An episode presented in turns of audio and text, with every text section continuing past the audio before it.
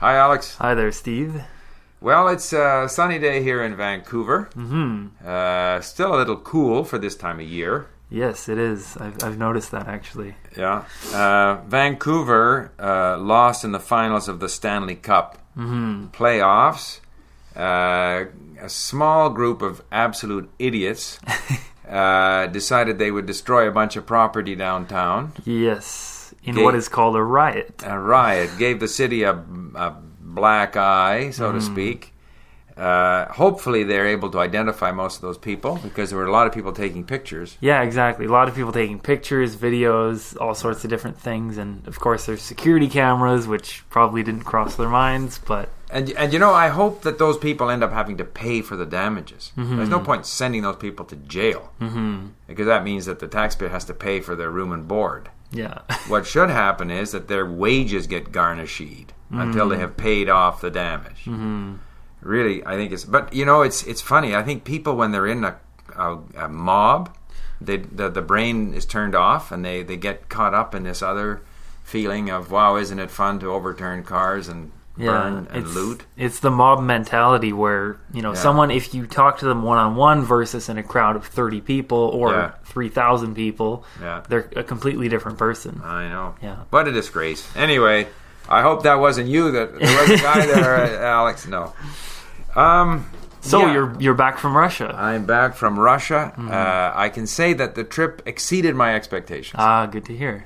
Uh, I was initially I was in Berlin for a day because we have some busy, business dealings there, and then I was in Latvia for a day and a half, uh, where I've both I've been to both places before. Okay. And then finally, you know, having spent the last four years, you know, an hour a day, most days learning Russian, I finally got a chance to travel to Russia. Mm-hmm. Uh, it was, for me, it was really exciting. So uh, I arrived in St. Petersburg Airport, walked through the airport smooth as can be. Like I had images of, you know, all kinds of bureaucratic, uh, you know, whatever. Uh, uh, long delays and stuff. It was no big deal at all. Walked right through, got my bag very quickly.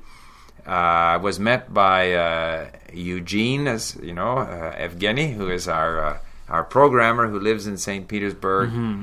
Uh, just an awfully nice guy. Uh, we took a cab in. It was seven or eight hundred uh, rubles. So what is the conversion rate from rubles to dollars? Uh, roughly, it's 30 rubles to the dollar. Okay. 28, 27, something like that. I, in my own mind, it was always 30. Right. And um, the day that I arrived was the day of the city. It was the um, 300th anniversary of something, Oh, okay. uh, or 311th. I don't know what it was, Yeah. but they, it was just full of people, very good natured people, no rioting or anything, uh, rock bands, uh, uh, folk music. Um, people waving flags. Uh, I went up to this one family and I said, you know, where do I buy a flag? It had this sort of flag, 200, whatever, day of the city. And they said, oh, here, you take one. And I said, no, no, no, no, no. Oh, yes, yes, yes. And that was kind of the way people were, just very, very friendly. Mm-hmm. And uh, that was my introduction. And then I took um, I took a boat on the, and of course they have lots of canals. You know, it's the Venice of the North, so to speak. And and most of the, the, the older part of the city where we walk around as tourists is, is a very large area that was built basically in the 18th and 19th centuries perhaps early 20th to some extent, but mostly it's it's old. And so you're in these canals, and there's these very opulent palaces where the royal family and these you know the leading you know aristocrats and so forth would live. So it was just uh, it was just uh, spectacular.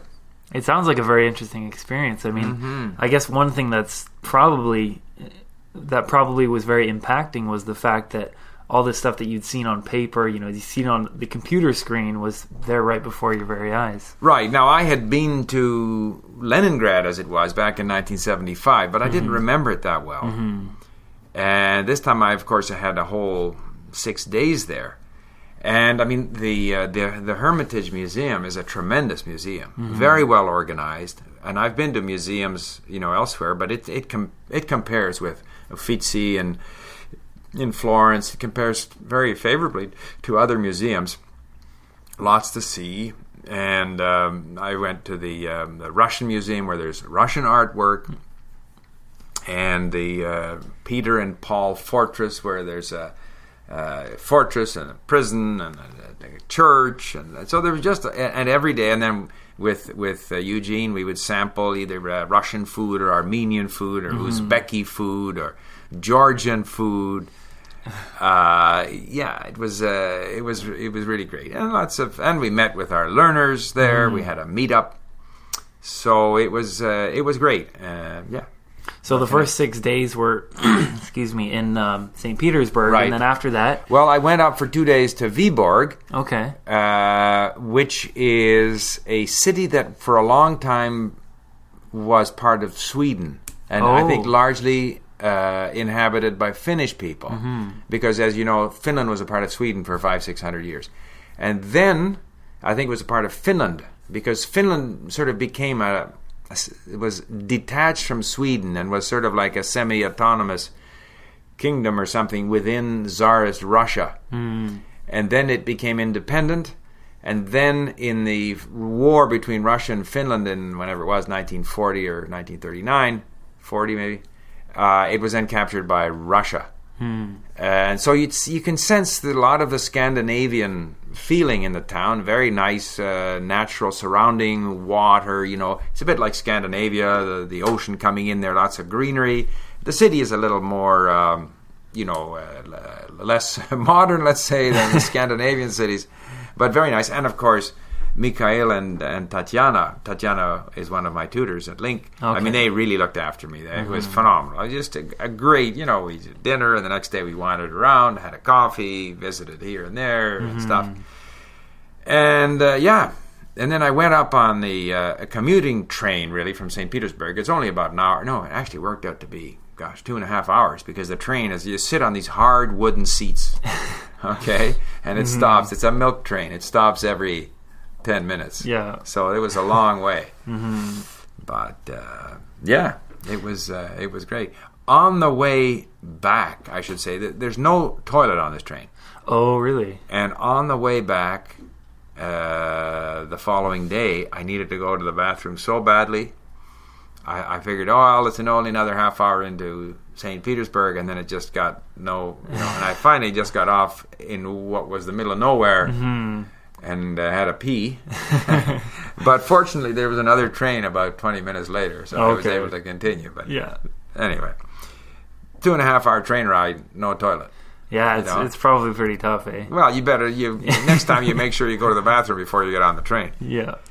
Um, yeah, and then the next day I took the uh, the high speed train uh, down to Moscow, Okay. And things are quite. Many things are very efficient, like the high, the uh, metro system, there's the subway system is in St. Petersburg and in Moscow, very efficient. Uh, have these uh, automatic, uh, you know, you buy these electronic cards that you just flash at the uh, the wicket. And it keeps track, like if you've bought 10 rides, and it keeps track of those rides. And when you're done, you throw the card away. Right. And similarly with my ticket, which Eugene had ordered for me, I had to go to the train station, put in my passport information, and out came my ticket. Mm-hmm. So I had my ticket there. Uh, I traveled second class. I I cannot imagine how comfortable first class might have been because mm-hmm. second class was absolutely very comfortable, mm-hmm. very nice. So that was a nice train.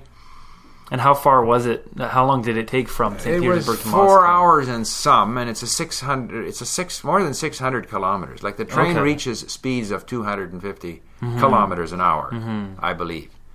Uh, I read somewhere that there have been some accidents uh, with people getting hit by this train, Oh, and really? as a result, there are some villages where they pelt the train with eggs and tomatoes, rocks, or something. But I didn't didn't happen to our run, so Yeah. there's been a bit of controversy there.